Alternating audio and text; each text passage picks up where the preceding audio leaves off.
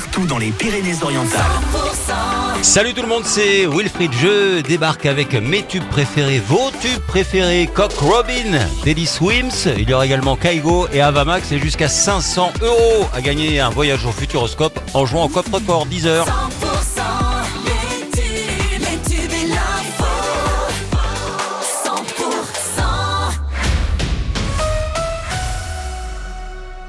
Le flash, c'est avec Margot Alix. Bonjour Margot. Bonjour Wilfried, bonjour à tous. De l'autre côté de la frontière, la mobilisation continue. Les agriculteurs catalans bloquent toujours l'autoroute AP7, le prolongement de l'autoroute A9 en Espagne.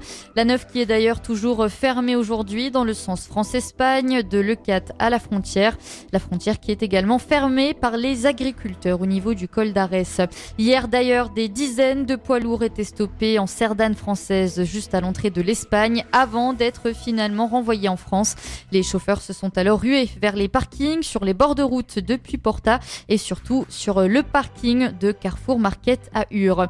Six mois de prison avec annulation du permis de conduire, c'est la peine à laquelle a été condamné en fin de semaine dernière un chauffard arrêté quelques jours avant par les policiers à Pia.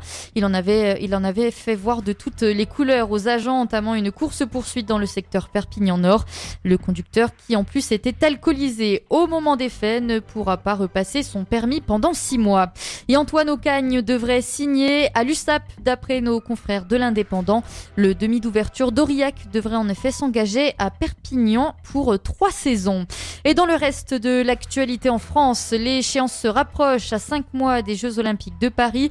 Emmanuel Macron inaugure aujourd'hui le village olympique à Saint-Denis, gigantesque épicentre des JO, capable d'accueillir près de 14 500 athlètes avec leur staff et dont les clés vont donc être remises aux organisateurs.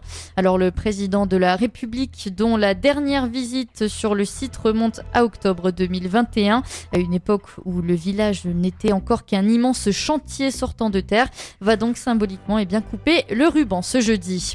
C'est la fin de ce flash, vous pouvez retrouver toute l'actualité sur 100%.com.